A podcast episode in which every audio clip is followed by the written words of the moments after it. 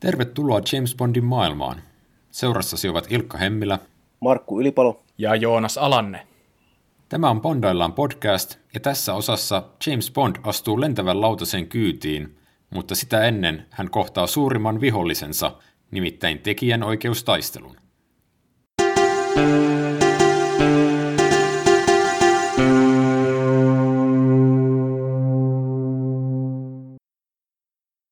Luvassa on siis neljäs James Bond-elokuva Pallosalama, ja nyt kolmatta kertaa Bond saa vastaansa rikollisjärjestö Spectren suunnitelmat. Spectre kaappaa tässä elokuvassa kaksi ydinpommia ja kiristää 100 miljoonaa puntaa niiden avulla. Britannian tiedustelupalvelu MI6 lähettää tuplanolla agentit matkaan ja tietenkin oikeille jäljille pääsee juuri Bond – joka on sattumalta viettänyt aikaa samassa hoitolassa, joka kuuluu Konnien suunnitelmaan. Lopulta hän kohtaa Bahamalla Spectren kakkosmiehen silmälappua käyttävän Emilio Largon, ja klassinen kohtaaminen on valmis alkamaan. Normaalisti tässä kohtaa me pohdittaisiin varmaan kirjan ja elokuvan välisiä eroja, mutta tällä kertaa mä haluan kysyä ensimmäisenä jotain ihan muuta. Joonas, sä sanoit esittelyjaksossa, että sulle lapsena Austin Powers oli enemmän tuttu kuin James Bond-elokuvat. Tuota taustaa vasten, miltä tuntui katsella tätä leffaa? No siis pallosalaman kattominen ei tunnu niin pahalta kuin jonkun ö, Elät vain kahdesti kattominen. Elät vain kahdesti on täys Austin Powers-elokuva. Pallosalama vielä menee, vaikka kyllä mä tunnistan nämä kaikki hoitolakohtaukset ja, niin ja just tämä Emili, Emiliano Largo on tämä niin Austin Powers-elokuvissa se on tämä number two, niminen hahmo, jolla on silmälappu. Et kyllä tässä niinku niitä elementtejä on, mutta ei tämä ole, ei tää ole vielä niin paha. Ei ollut tämä 100 miljoonaa puntaa pikkurilli ojossa suupielessä. ei, ei. ei. Niin, mutta tämähän on Spectren eka kiristyselokuva. Tämäkin on tosiaan hyvin klassinen Bond-elokuva monella tapaa, että esimerkiksi juuri spesifisti tästä elokuvasta tuota alkutekstijaksoa ja tunnuskappaletta mukailtiin tuossa Leslie Nielsenin tähdittämässä agenttiparodiassa Spy Hard.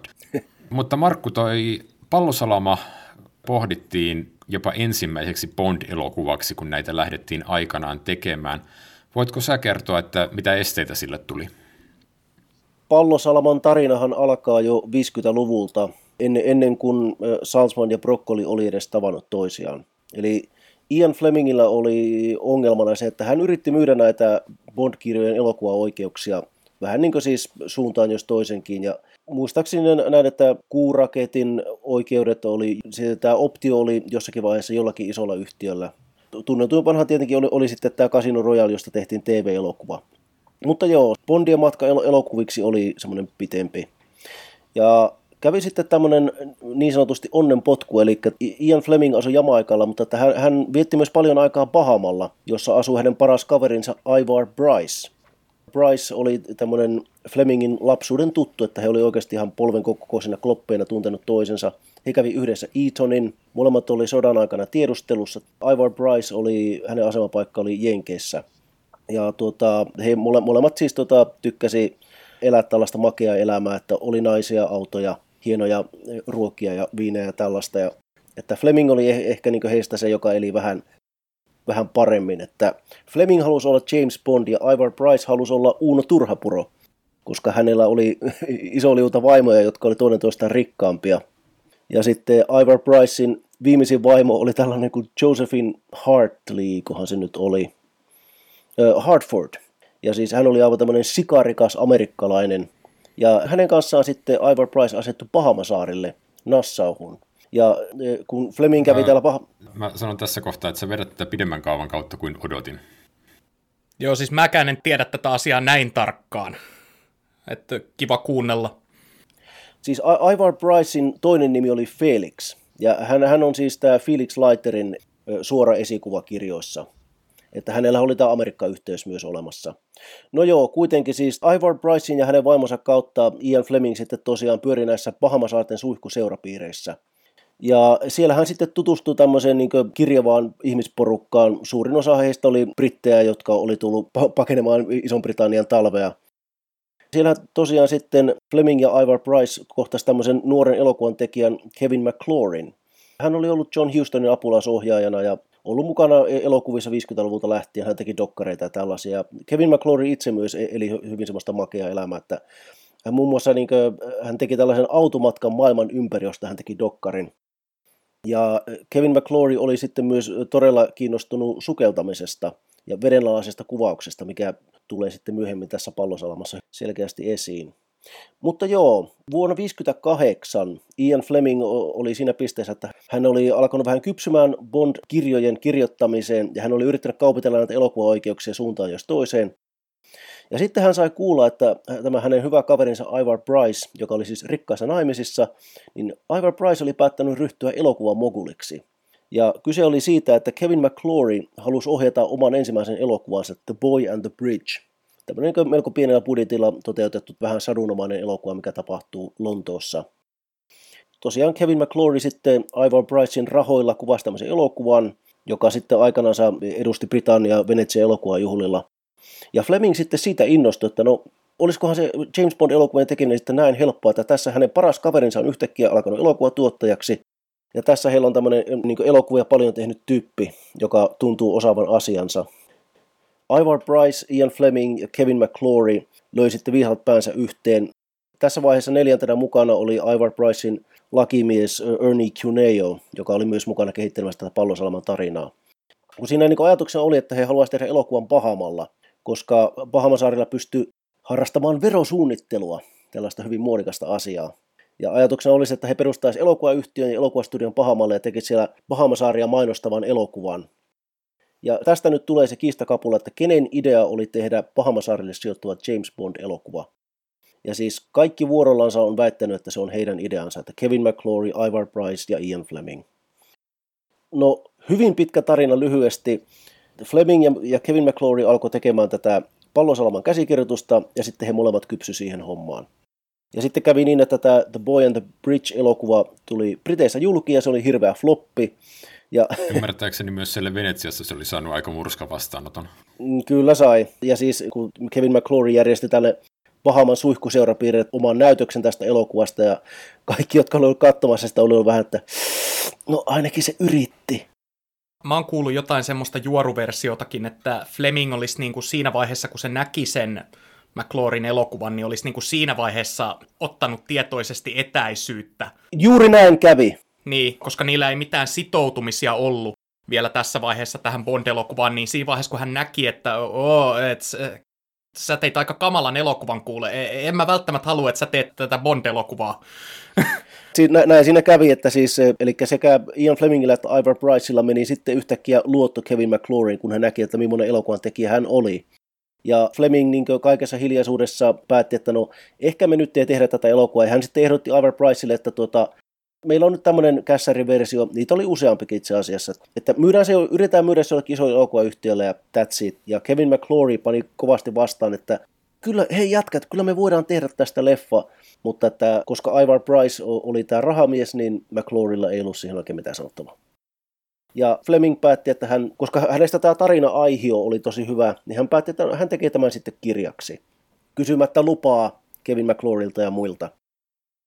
Voisi niin sanoa, että Ian Fleming loi itselleen tämmöisen superpahiksen tässä vaiheessa uraansa, kun hän No siis jonkun tulkinnan mukaan varasti Kevin McClorin luomat ideat omaan kirjaansa ja jonkun toisen tulkinnan mukaan taas niin kuin ainoastaan hyödynsi omia ideoitaan, jotka hän oli jo niin kuin entuudestaan luonut tämmöiseen kässäriprojektiin.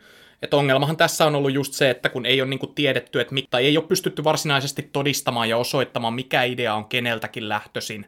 Ja tämä McLaury on käyttänyt sitä, tai käyttikin sitä asiaa hyödyksi vuosikymmenien ajan, mikä johti sitten lopulta siihen, että Spectre katosi Bond-elokuvista ihan täysin vuosikymmenien ajaksi ja Blofeld myös ihan vaan siitä syystä, koska ei pystytty osoittamaan, että ne olisi olleet Flemingin ideoita, vaan ne saattoivat myös olla McLaurin päästä.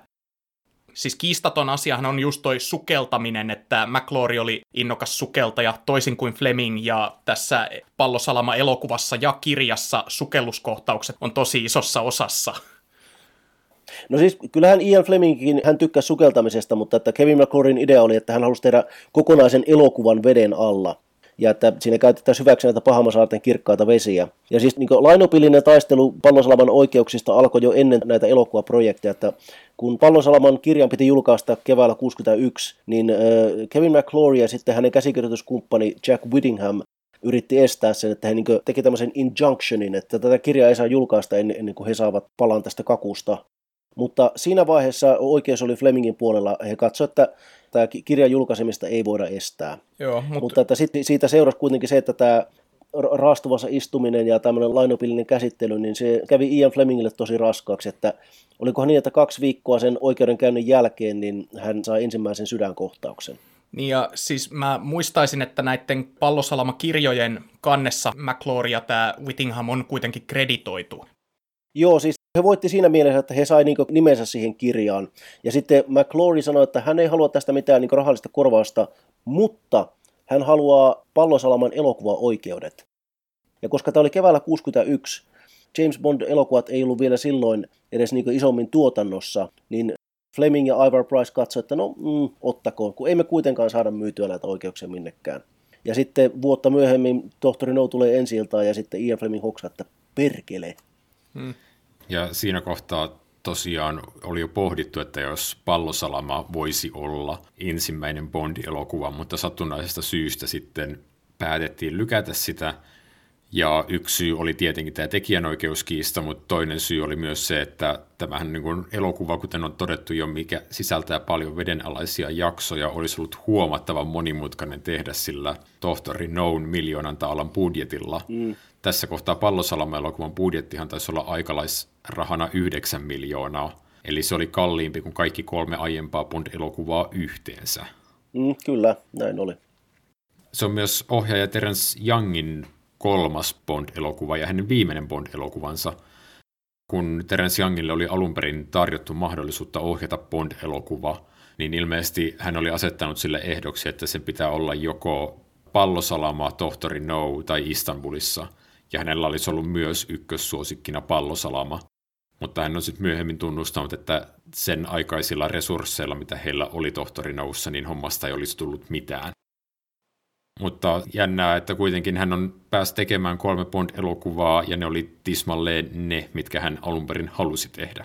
Niinpä, kyllä. Niin ja tässähän oli myös se, että sitten kun ne vihdoin pääsi sopuun McClorin kanssa tämän pallosalaman filmaamisesta, niin McCloryhan vaatii itselleen tuottajakrediitin tähän mikä on niin kuin silleen poikkeuksellinen Bond-leffoissa, että niissä on kuitenkin koko tämän historian ajan, niin kuin Ilkka on puhunut perheyrityksestä, niin on pysytty tämän Saltzman brokkoli perheen sisällä aika tiukkaan.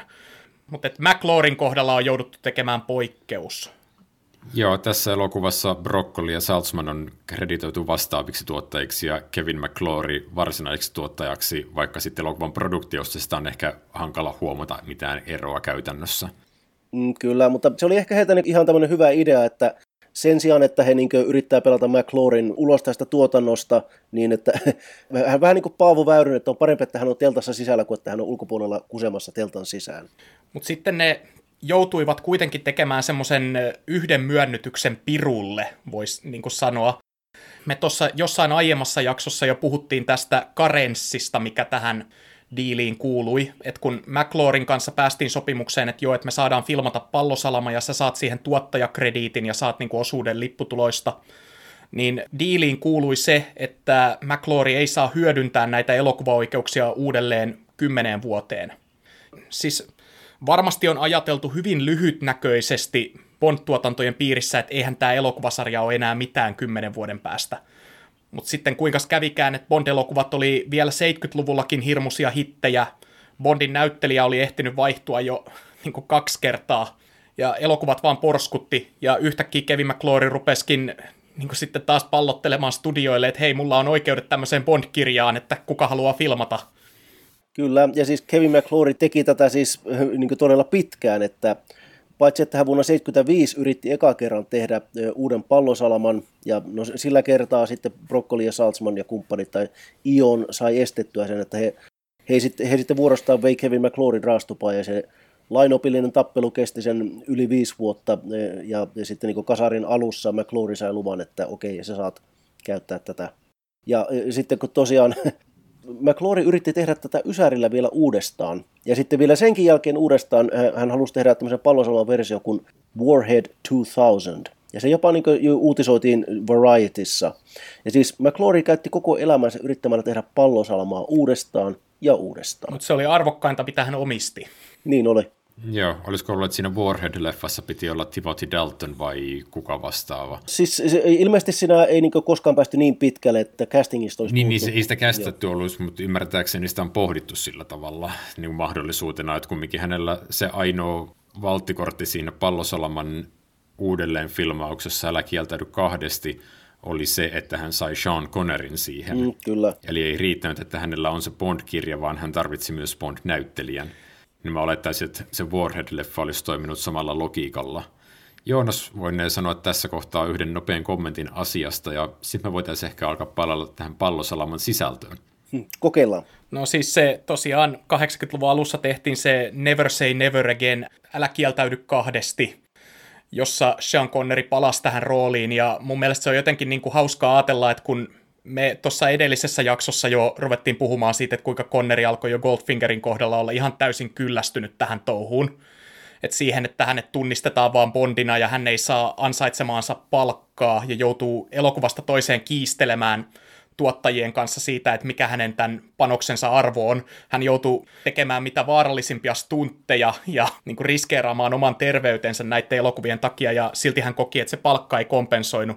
Niin niin kuin jotain kertoo mun mielestä siitäkin, että kuinka kypsynyt Conneri oli tähän ja kuinka huonot välit hänellä näihin tuottajiin näiden kuuden tekemänsä elokuvan jälkeen oli, niin jotain siitä kertoo se, että hän sitten niin kuin 15 vuotta myöhemmin suostui tekemään Kevin McClorin kanssa uudelleen pallosalaman.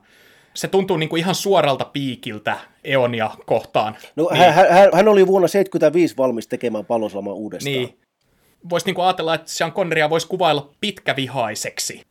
Mm. Sitähän on. Mm, ja semmoisesta väh- vähän katkera ihminen. Tämmöinen periaatteen kysymys. Mutta tämä oli tosiaan Connerille neljäs leffa, ja se oli Bond-leffa jälleen kerran vuoden sisään edellisestä.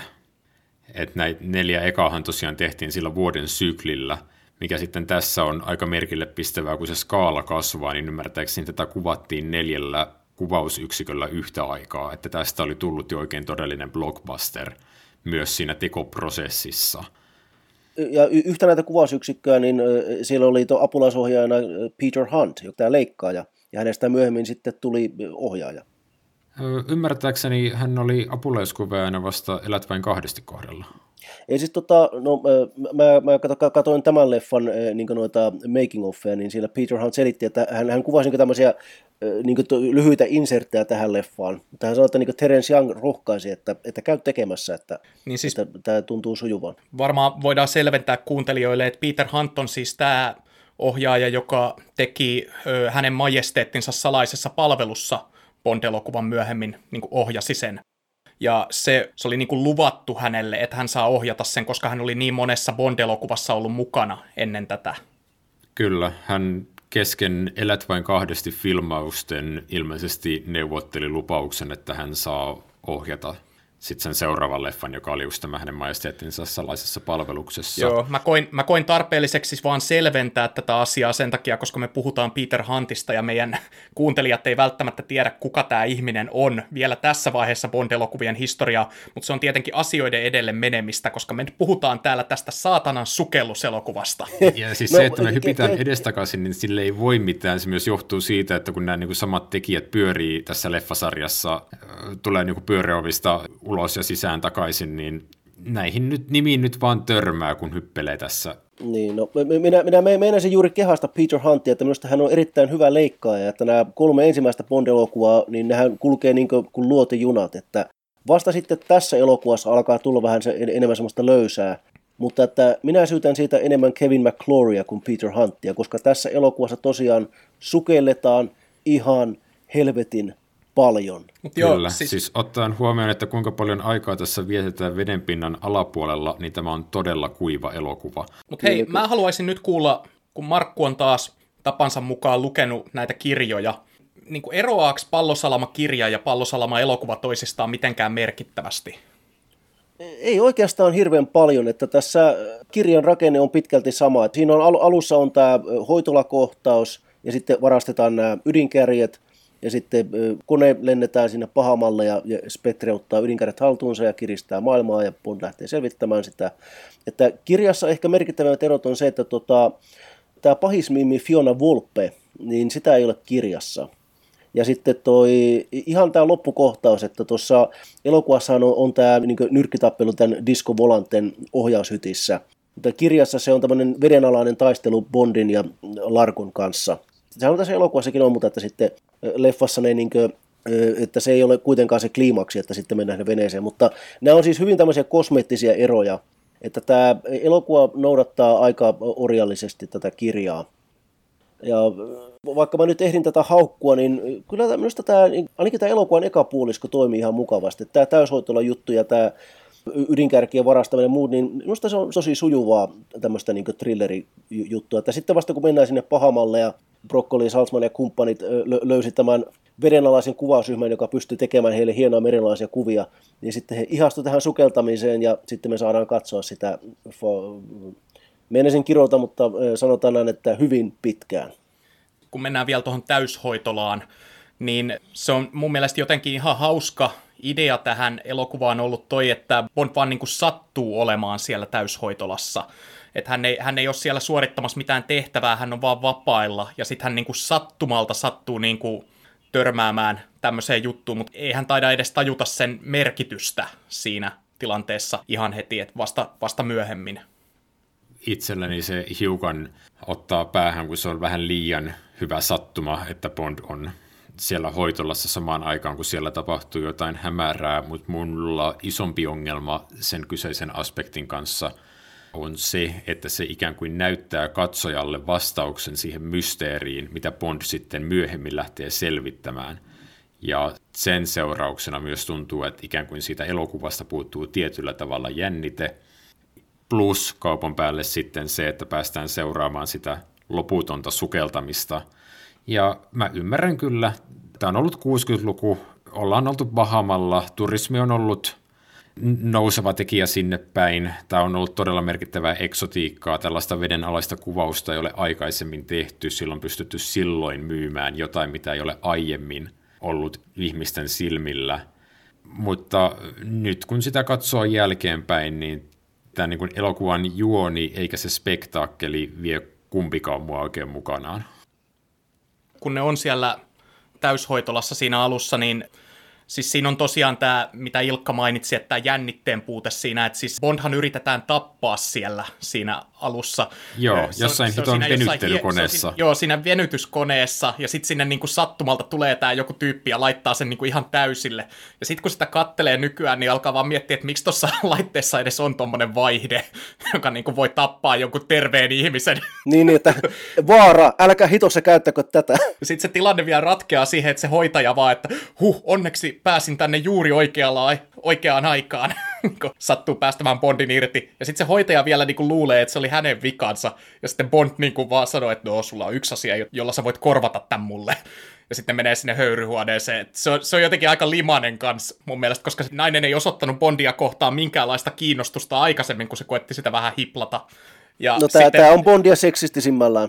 Se menee koko ajan enemmän seksistisemmäksi, että niissä ensimmäisessä parissa leffassa kun me niitä katsottiin ja puhuttiin, niin ei niissä ollut mun mielestä niin limasta meininkiä kuin tässä niin kuin Bond on ihan läppiä melkein. Tämähän on vähän tämmöinen niin siis eri Bond-näyttelijöiden ero myöskin, että joku niin Roger Mooren iskureplahan on, on niin kuin, että would you do me the honor of coming for a nightcap? Ja sitten taas Sean Connerin iskurepla on, että we're gonna have sex right now.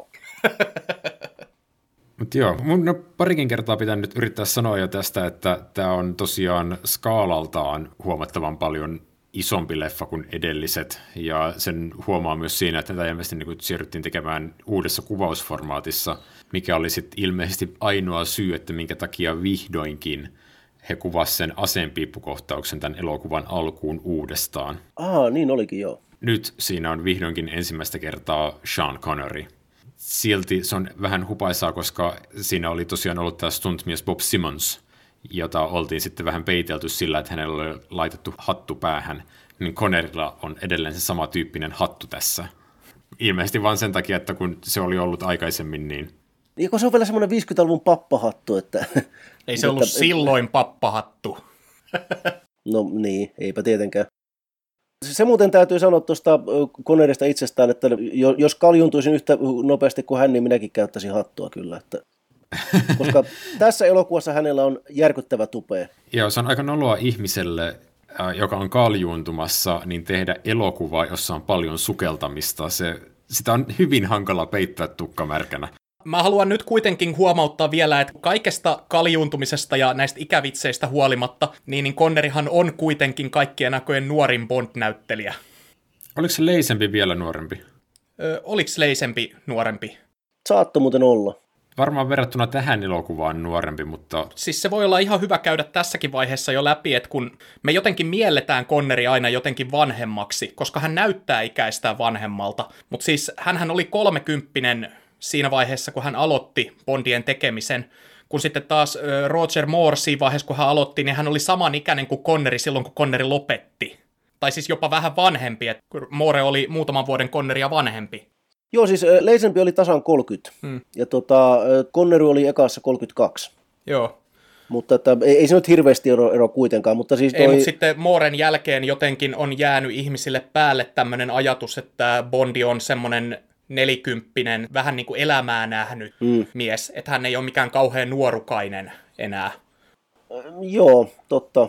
Että kun Ian Fleming kirjoitti Bondin hyvin niin tämmöiseksi moderniksi toimintasankariksi niin tavallaan, vaikka hän niin vastustikin tätä, että Bond olisi tämmöinen toiminnan mies, mutta sitä hän kuitenkin oli, että, että sitten elokuvissa, kun palkattiin näitä ikääntyviä näyttelijöitä, niin meidän, niin kuin, että miten me nähdään Bond, niin se muovautui vähän tämmöiseksi vanhemmaksi sitten ajan myötä. Sanoiko se Joonas, että Moore oli 40, sen on kuoleman katseessa melkein 60? Kuuntelija voi aloittaa juomapelin tässä kohtaa, että ottaa hörpyn aina kun mä menen morkkaamaan kuoleman katsetta ennen kuin me edes päästään siihen elokuvaan varsinaisesti. Mm, joo. Mä en ota mitään vastuuta maksavaurioista. Joo, mutta silleen kuitenkin, että Moore oli ensimmäisessä Bondissa, minkä hän teki, niin hän näytti ikäistään nuoremmalta. Joo kun sitten taas Conneri näytti ikäistään vanhemmalta, niin sen takia on jotenkin aina hankala hahmottaa sitä, että, niin kuin, että Conneri on oikeasti ollut Bond-näyttelijöiden keskuudessa kuitenkin niin kuin sieltä nuoremmasta päästä. Niin ja Muorella oli oma tukka. Se tekee paljon. Joo. Me ollaan puhuttu tässä ohjelmassa Bond-elokuvien toistuvista piirteistä, ja yksi on se, että mikä on pahiksen outo piirre fyysisesti, kuten todettua, niin Emilio Largolla on tässä elokuvassa silmälappu, vasemman silmän päällä. Ja sitten yksi asia, mitä ollaan käyty läpi, on noin apuvälineet, mitä Bond saa kuulta. Eli tässä elokuvassa hän saa paljon apuvälineitä, mutta ne liittyy hyvin kiinteästi siihen tehtävään, mitä hän on tekemässä. Eli hän on vahamalla etsimässä veden alta kätkettyjä ydinpommeja. Niin hän saa kuulta infrapunakameran, vedenkistävän kaikermittarin, hätäsignaalin ja hätäraketin sekä pienen happilaitteen. Ja toi happilaite on ehkä myöhemmistä assosiaatioista se mielikuvituksekkain laite tässä elokuvassa. Eli vaikka tämä skaala on tietyllä tavalla lähtenyt vetämään ylöspäin, niin tässä ne leffassa on jotenkin melko maanläheisiä. Paitsi tietenkin elokuvan alussa nähtävä rakettireppu Jetpack, joka silleen niin kuin aika huvittava juttu, että siitä on tullut yksi Bondin ikonisimmista apuvälineistä, vaikka se tosiaan nähdään ainoastaan tämän leffan alkukohtauksessa, joka on täysin irrallinen muusta elokuvasta. Joo, ja sitten se laitetaan varastoon piiloon, niin kunnes Pierce Brosnan käy räpläämässä sitä jossain kohtaa. Myös siinä alkukohtauksessa nähdään, ja yhdessä myöhemmässä kohtauksessa nähdään toi edellisen elokuvan Aston Martin DP5, josta oli viime jaksossa puhetta, niin se sama DP5 nähdään myös tällä kertaa hyvin lyhyesti Tällä kertaa siellä on jostain syystä sisällä jättimäinen vesitankki, josta tulee niin isolla paineella ruisku, että se pystyy vetämään pahiksia kumoon jaloiltaan. Ja sitten sitä näytetään myös, että Bond aikoo käyttää sitä johonkin muuhun tarkoitukseen, mutta sitten hänen ei tarvitse. Ja sitten se menee jälleen kerran pois siitä elokuvasta. Ja kun päästään Bahamalle, niin siellä ne varsinaiset tarvikkeet on taas noin mitä aikaisemmin luettelin. mielikuvituksekkaimmat välineet on tässä elokuvassa vähän niin kuin kameoina.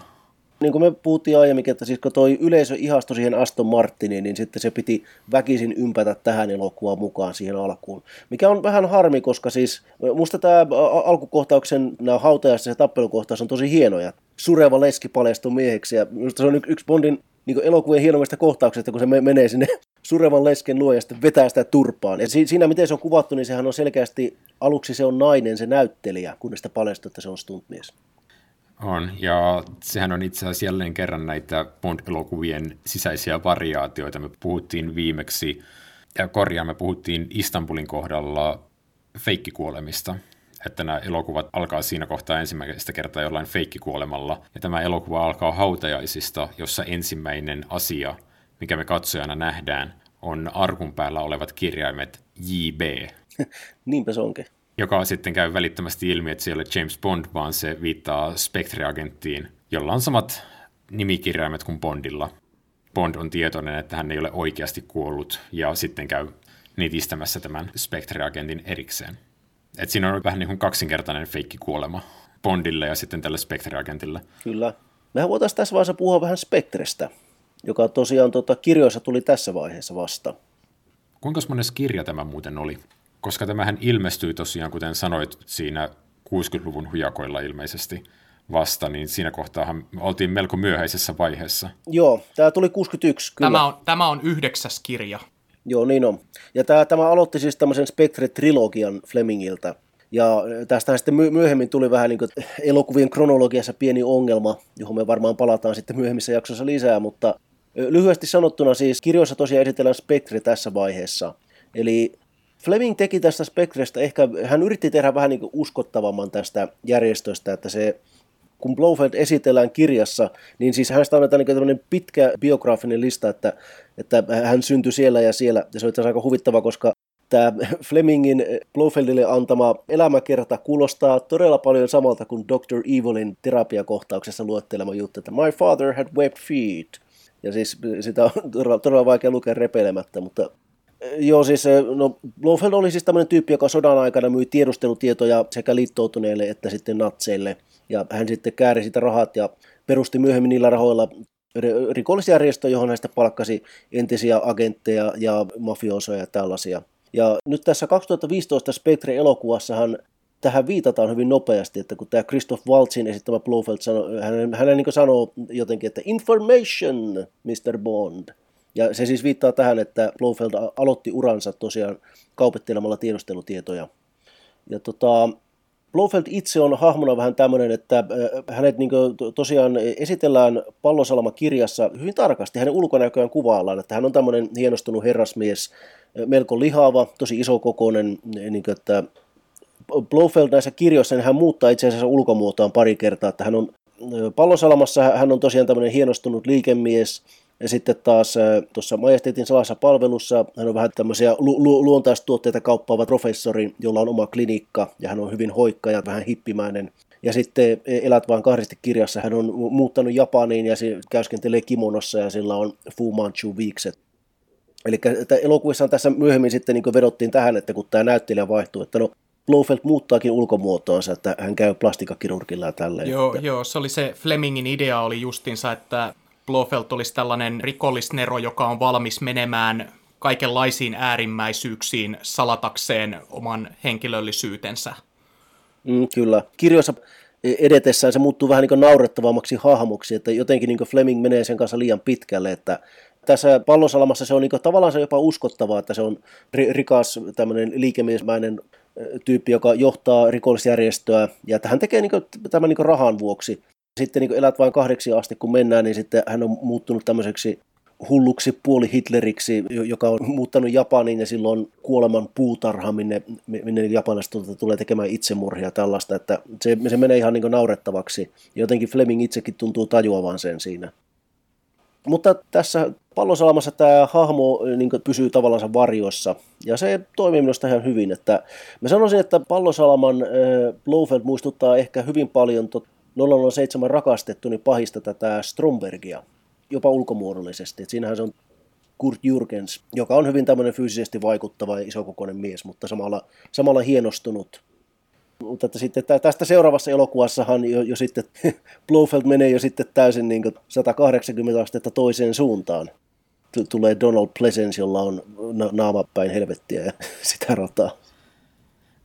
Joo, mutta tässä kohtaahan Blofeld tosiaan pysyy vielä varjoissa. Hänen stand-ininä toimikuvauksissa Anthony Dawson. Tekijöillä ei ollut vielä tässä kohtaa kiirettä ikään kuin saattaa Blofeldia siihen tapahtumien keskipisteeseen, että varsinaisena pahiksena toimii edelleen tämä Emilio Largo.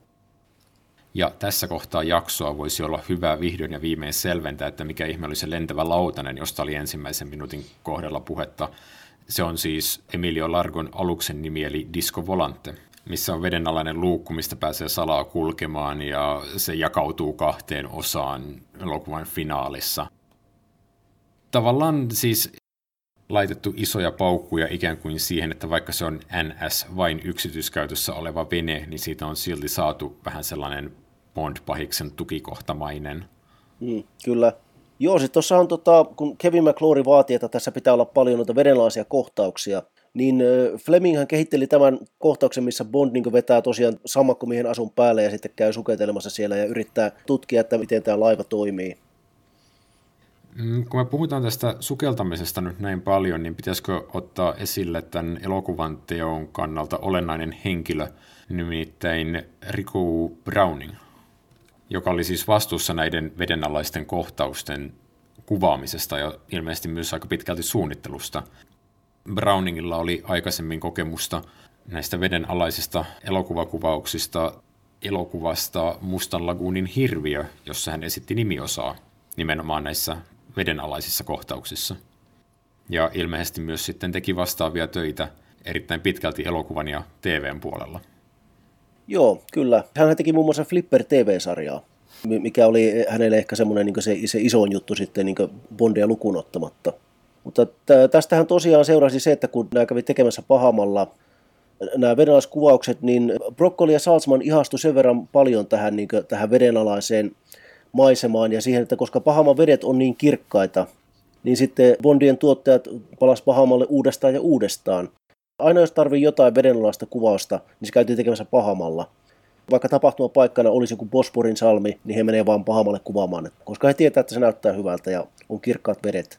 Ja he ovat olleet siellä aikaisemmin, he tietävät, että tuotantoorganisaatio pyörii. Tämä on Bondin eka seikkailu veden alla, mutta ei suinkaan viimeinen, eli se on elementti, mitä sarja tuli käyttämään myöhemmin uudestaan ja uudestaan.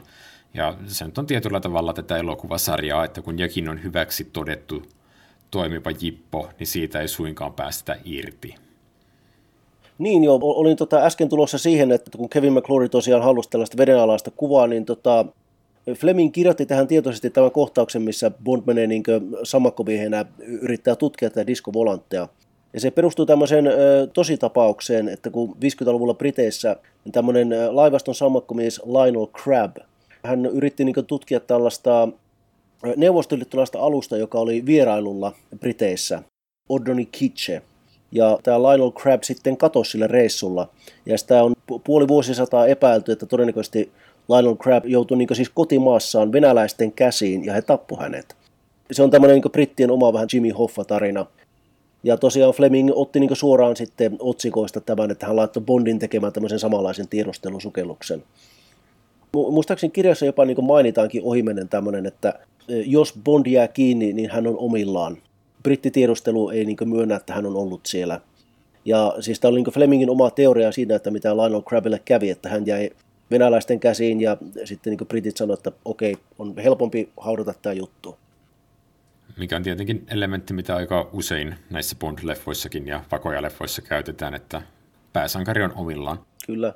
Me ollaan muuten aika paljon tämän elokuvan tekijöistä puhuttu ja taustoista puhuttu, mutta meillä on sellainen mainitsematta, että tämä oli eka Bond-elokuva, mikä tehtiin kokonaan sen jälkeen, kun Ian Fleming oli itse kuollut.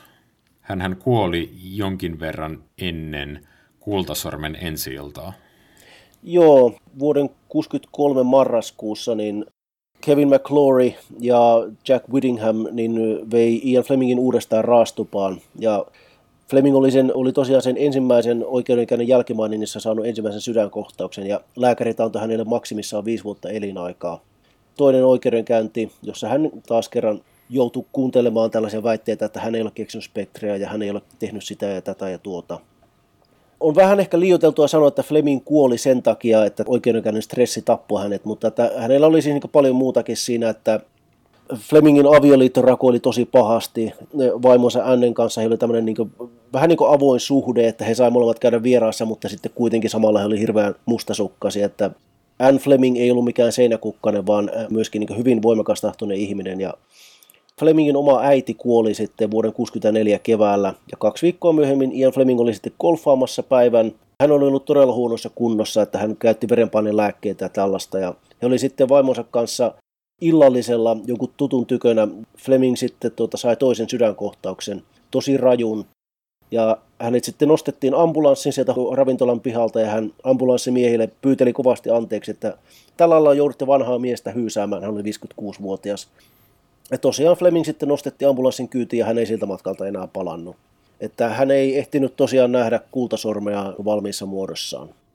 Ja Sean Conneru oli Espanjassa golfaamassa, kun hän kuuli tästä uutisesta. Conneru oli Rex Harrisonin kanssa golfaamassa. He oli just vetänyt tämmöisen 18 reiän kierroksen, ja sitten he kuuli, että Ian on poistunut keskuudesta, niin he päätti, että no, sittenhän me vedetään toiset 18, koska Fleming itse oli myös intohimoinen golfari.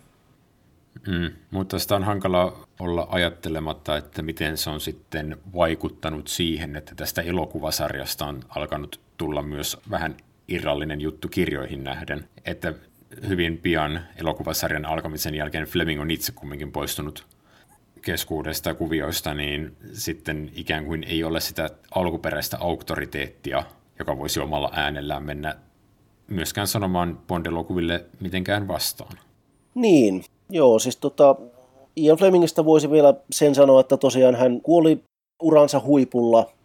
Tämä, hänen kirjat myi paremmin kuin koskaan ennen, ja että hän sai tosiaan tota, myytyä elokuviksi hänen kirjansa, ja elokuvista tuli todella suosittuja. Fleming itse alkoi olla myös julkisuuden henkilö, että hänet tunnistettiin kadulla, ja sekin vähän stressasi sitten lisää. Ja valitettavasti myös hänen ystävyytensä Ivar Brycein kanssa kärsi tästä, että ainakin Flemingin vaimo oli sitä mieltä, että Bryce oli tämän pallosalamasekulun takia, niin hän oli niin pettänyt heidät. Se oli tosi ikävää, mutta toisaalta sitten monet Flemingin ystävät sanoivat, että tämä oli ehkä parempi tapa hänelle lähteä, että kun hän oli tämmöinen niin seikkailu ja elämään rakastava mies, joka halusi olla niin James Bond, niin ehkä parempi, että hän kuoli tavallaan suorilta jalolta, kuin että olisi seuraavat 20-30 vuotta ollut pyörätuolipotilaana sydänvaivasena. Että Mä oon tässä nyt niin kuin miettinyt tätä, että me ollaan kuitenkin tässä nyt kymmeniä minuutteja jo juteltu ja Ilkka ei ole vieläkään maininnut tota hai-allasta mitenkään. Sä selkeästi odotat, että mä pääsisin siihen vai? Siis mä, mä, oon, mä oon vaan niinku miettinyt, että joudutko sä niinku pidättelemään tätä mitenkään sisällästä tai jotain. Et... Itse asiassa mä en ole pahemmin edes ajatellut tätä hai-allasta, vaikka tämä on siis jälleen kerran yksi näitä piirteitä, mitä Bond-sarjassa ei ole pelätty kiertää, on se, että kuinka monta kertaa Bondin pitää tapella jotain hiton haikalaa vastaan. Ja tämä on siis tosiaan elokuvasarjassa ensimmäinen kerta. Eli kuolemannansa, josta Bond pakenee tällä kertaa, on Hai-allas, tämän Emilio Largon luona. Ja kun Largo sitten huomaa, että siellä hänen kodissaan tai kartanossaan huvilallaan on joku ylimääräinen vieras, niin hän ei ammu Bondia, vaan hän sulkee tämän altaaseen, jonne hän päästää haikaloja, joista Bond sitten uiskentelee ohitse ja elämä jatkuu. Ja ymmärrän kyllä, että tämä oli ajalta ennen tappajahaita, mutta ei ne silti nyt erityisen pelottavia ole.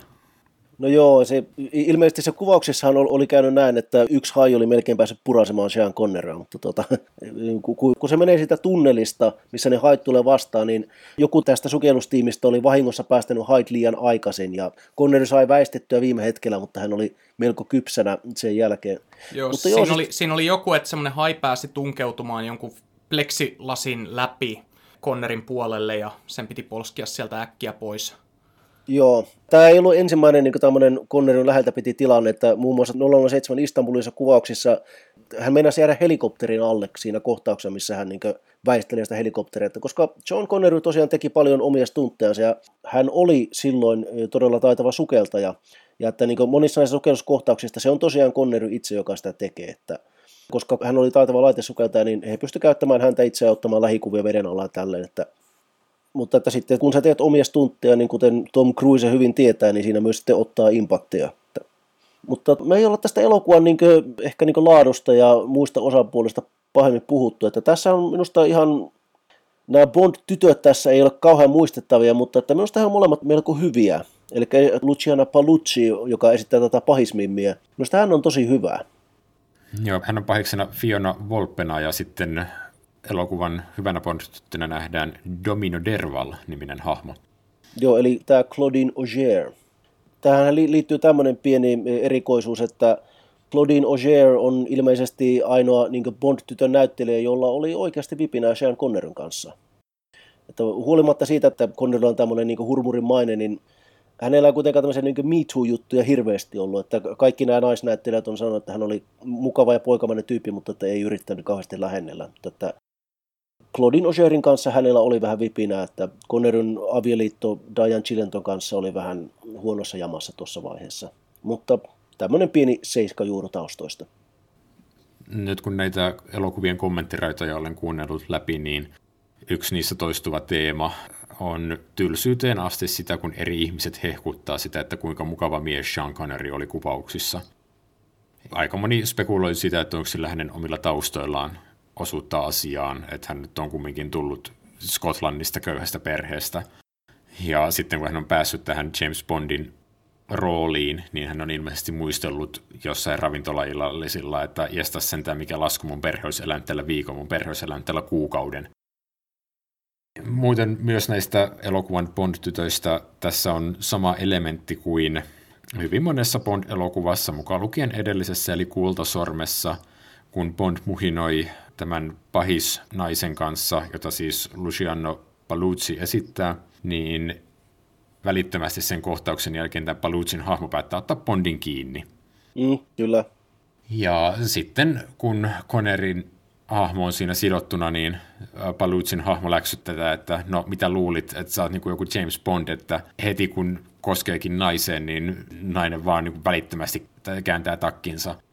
Ilmeisesti tämä oli suora sitaatti jostain aikalaisarvostelusta, mikä pilkkasi kultasormea Pussika Loren hahmon käännyttämisestä.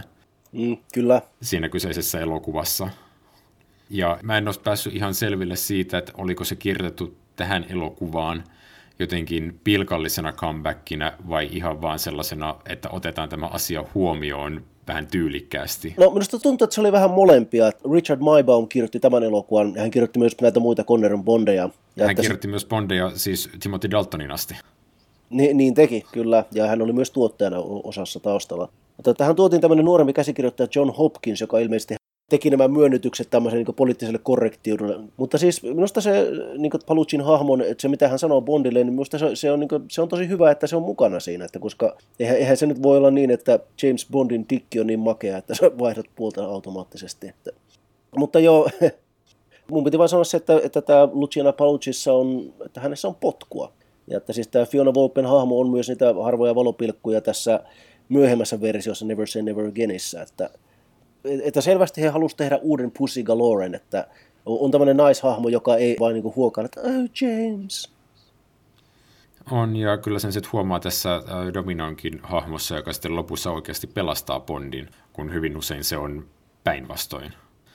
Niin kuin, että ihan sama, että kuinka kykeneväisen ja itsenäisen ja vahvan naishahmon Bond tapaa seikkailujensa varrella, niin lopputulos on kumminkin se, että viimeisessä tappelussa Bondin pitää pelastaa tämä naishahmo, niin tässä elokuvassa se on itse asiassa päinvastoin. Joo, ja siis se oli myös Flemingin kirjassa näin päin, että tosiaan Dom- Domino tulee ja niin tappaa Largon, joka on ollut hänen niin tämmöinen, paitsi Sugar Daddy, myös vähän tämmöinen niin hyväksikäyttäjä, että hän sitten kostaa tämän Larkolle. Ja totta kai siis, että Larko tappoi hänen veljensä.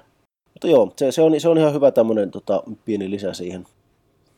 Ja mitä tulee Bond-sarjaan ja Bond-sarjan naiskuvaan, niin laitetaan semmoinen trivia, että tämä on itse asiassa ensimmäinen Bond-elokuva, jossa nähdään naispuolinen 00-agentti. Niin, se on, joo. Se on erittäin, erittäin ohimenevä cameo, jota on lähestulkoon vaikea huomata, mutta kohtauksessa, jossa siis M antaa ohjeistukset tuplanolla agenteille, että mitä on tapahtunut ja asia pitää mennä selvittämään – niin on siis koolla kymmenen tuplanolla-agenttia.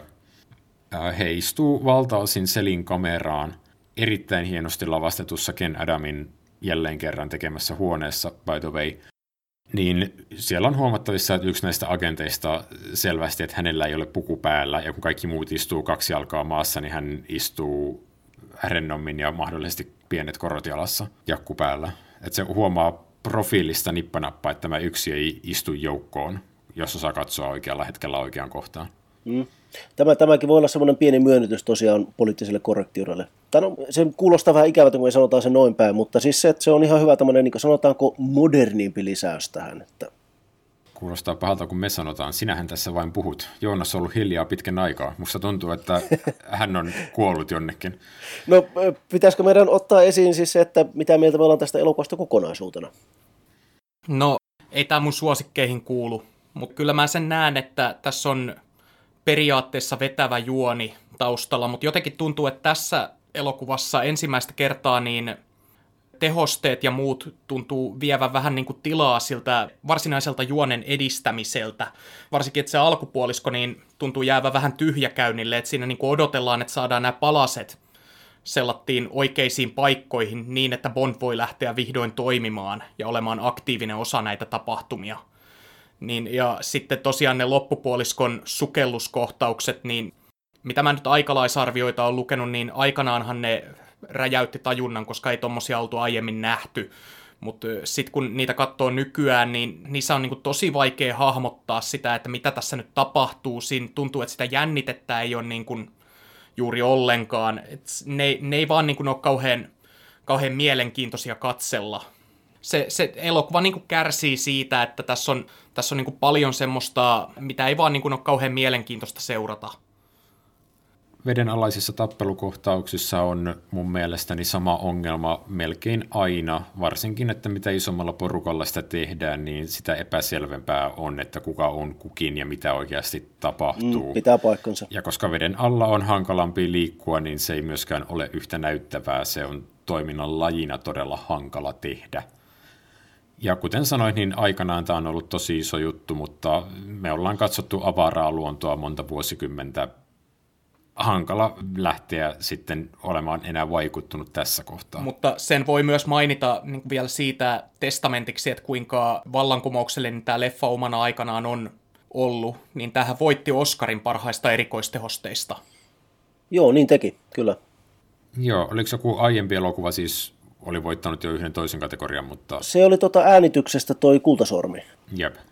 Kyllähän tässä siis on, on, on niin näitä kivoja pienoismalleja, että siinä missä tämä tämä laiva niin irtaantuu tosiaan niin itsestään, niin se oli käsittääkseni Derek Meddingsin pienoismalli.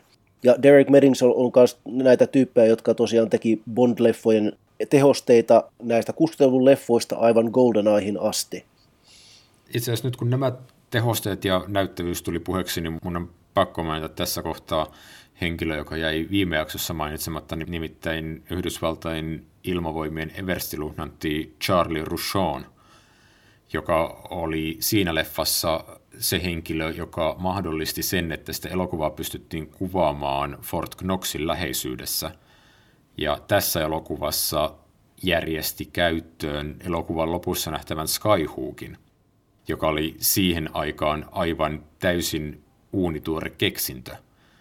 Eli se, että taivaalle ammutaan kuuma ilmapallo tai laukaistaan kuuma ilmapallo, siihen on sidottu tukeva vaijeri, vaijeri sitten kiinnitetään henkilöön, joka on maassa, ja kun lentokone käy kaappaamassa siihen vaijeriin kiinni, niin sitten henkilö saadaan sillä tavalla tempastua mukaan. Nykyään häntä on nähty esimerkiksi Nolanin yöneritarissa, mutta aikanaan siis ilmeisesti tämä oli todella pakasta vedettyä tekniikkaa.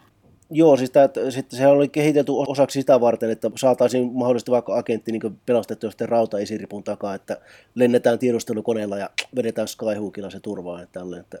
Samanen Rushonhan myös oli mukana siinä, kun Ken Adam teki näitä, tämä pommikone, mikä tässä alussa kaapataan, niin sen sisusta on kuulemma niin tosi autenttisen näköinen. Osaksi sen takia, että Ken Adam pääsi tutustumaan näihin aitoihin pommikoneisiin Rushonin avustuksella.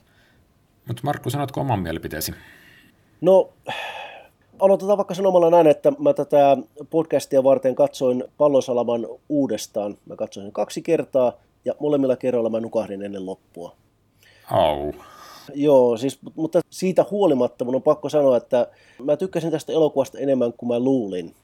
Kun mulla oli tämmöinen muistikuva, että tämä on kauhean pitkä ja ikävystyttävä, mutta kyllä tässä siis minusta on ihan puolensa, että niin kuin mä sanoin, mä, mä tykkään tästä siis niin ensimmäisestä kolmanneksista, että minusta tämä niin tarinan kehittely, että missä tulee tätä kaappaus ja on, on tämä niin Bondin tutkimukset siellä parantolassa. Että minusta se on ihan, ihan tämmöistä mielenkiintoista, vähän niin kuin tämmöistä salapoliisielokuvaa ja sitten semmoista Tom Clancymaista teknotrilleriä, että sitten kun elokuva siirtyy Pahamasaarille ja muuttuu Pahamasaarten matkailumainokseksi, joksi pallosalma alun perin kehiteltiinkin, niin sitten se menee vähän semmoiseksi yksitoikkoseksi. Mutta että tämä on to, tosi niin kaunis elokuva, että näitä maisemia kelpaa kattella ja onhan ne vedenlaiset kuvauksetkin ihan niin omalla tavallaan hienoja. Ja ei tämä niin siis musta oikeasti niin huono lopulta sitten ollut. Mutta että selkeästi tässä alkaa jo vähän niin näkymään semmoinen leipääntyminen. Ja niin kuin sanoitte, niin niitä härveleitä on ihan liikaa. Että siis se Aston Martin, niiden rakettireput siinä alussa, niin ei niitä olisi kyllä tarvinnut siihen. Että nämä Qn gadgetit siinä niin itse pahama-osiossa olisi riittänyt kyllä siihen, että vähän niin kuin voidaan sanoa, että siinä oli jo semmoista fanservicea ilmassa. Mutta että verrattuna niin tämän sarjan seuraavaan elokuvaan, niin minusta tämä rullaa kuitenkin kohtuu mukavasti vielä. Mm, kuten itse olen jo aikaisemmin todennut, niin mulla on hankala päästä tähän elokuvaan mukaan, että tämä on hyvin tehty ja tämä on tosi nätin näköinen. Tämä on teknisesti erittäin onnistunut, mutta mä en tempaudu mukaan siihen alkuun. Se mun mielestäni rikkoo sitä mysteeriä. Vedenalaiset sukeltamiset kuvaukset ei ole enää kovin kiinnostavia ja se lopputaistelu on lattea, kuten aikaisemmin on tullut jo todettua. Ja mitä sä sanoit Markku noista härveleistä, että miten ne alkaa viedä tilaa, niin sillä on sitten se hinta, että kun vertaa aikaisempiin elokuviin, varsinkin niihin kahteen ekaan, jotka Terence Young teki, niin niissähän on paljon irtokuvia, joissa Bond matkustaa johonkin tiettyyn lokaatioon, näytetään kun hän tekee sen matkan, näytetään kun hän tapaa paikallisia kontakteja, niin tästä elokuvasta ne lähestulkoon jo puuttuu. Että tärkeämpää on saada jotenkin kuvattua yksityiskohtaisesti, kuinka Spectre tekee tämän kaappauksen, piilottaa hävittäjäkoneen Bahamalle veden alle, kuinka siellä kuljetellaan niitä pommeja. Ne on teknisesti erittäin hyvin tehtyjä, mutta kuten mä sanoin, tämä on mun mielestäni kuiva elokuva. Olen pitkälti samaa mieltä, että sen verran mä voisin kehasta tätä elokuvaa, että minusta tämä Bondin siirtyminen pahamalle tehdään tosi hienosti, että kun yleensä, niin kuin sanoit, on tämä, että Bond nousee lentokoneeseen, menee hotellille ja näin, niin tota, tässä se tehdään siis sillä, että Bond on Lontoossa ja sitten leikataan siihen, kun hän on veden alla sukeltamassa ja hän kohtaa Dominon. Minusta se on niin tosi ekonomista elokuvakerrontaa. Mutta se on elokuvan ehkä ainoa nopea siirtymä, että sitten kaikki muu on vähän tämmöistä tervassa kävelyä. No nyt kun eri näkemyksistä puhutaan, niin mä nostan esille vielä elokuvan tunnuskappaleen, koska ah, joo. mä haluan puhua elokuvan musiikista myös yleisesti. John Barry on tosiaan myös tämän elokuvan säveltäjä, kuten oli edellistenkin kahden Bond-elokuvan säveltäjä. Ja hänellä on ollut tosi iso vaikutus siihen, että miltä Bond-elokuvat kuulostaa ja millaista musiikkia me mielletään Bond-elokuviin. Että hän on tehnyt sitä just sen koko orkesterin kanssa – ja tämä oli myös elokuvasarja, joka teki John Barrystä kuuluisan. Mm, kyllä. Moninkertaisen Oscar-voittajan, jolla, jolla oli sitten myöhemmillä vuosikymmenillä erittäin kovaa kysyntää. Mutta siis tosiaan tätä elokuvaa varten, kun ruvettiin tekemään tunnuskappaletta, niin Barry tunsi, että hän on jotenkin umpikujassa, että Thunderball oli hänen mielestään kammottava nimi, joka ei tarjoa juuri mitään työkaluja lauluntekijälle, koska John Barry osallistui kappaleiden, tunnuskappaleiden tekemiseen.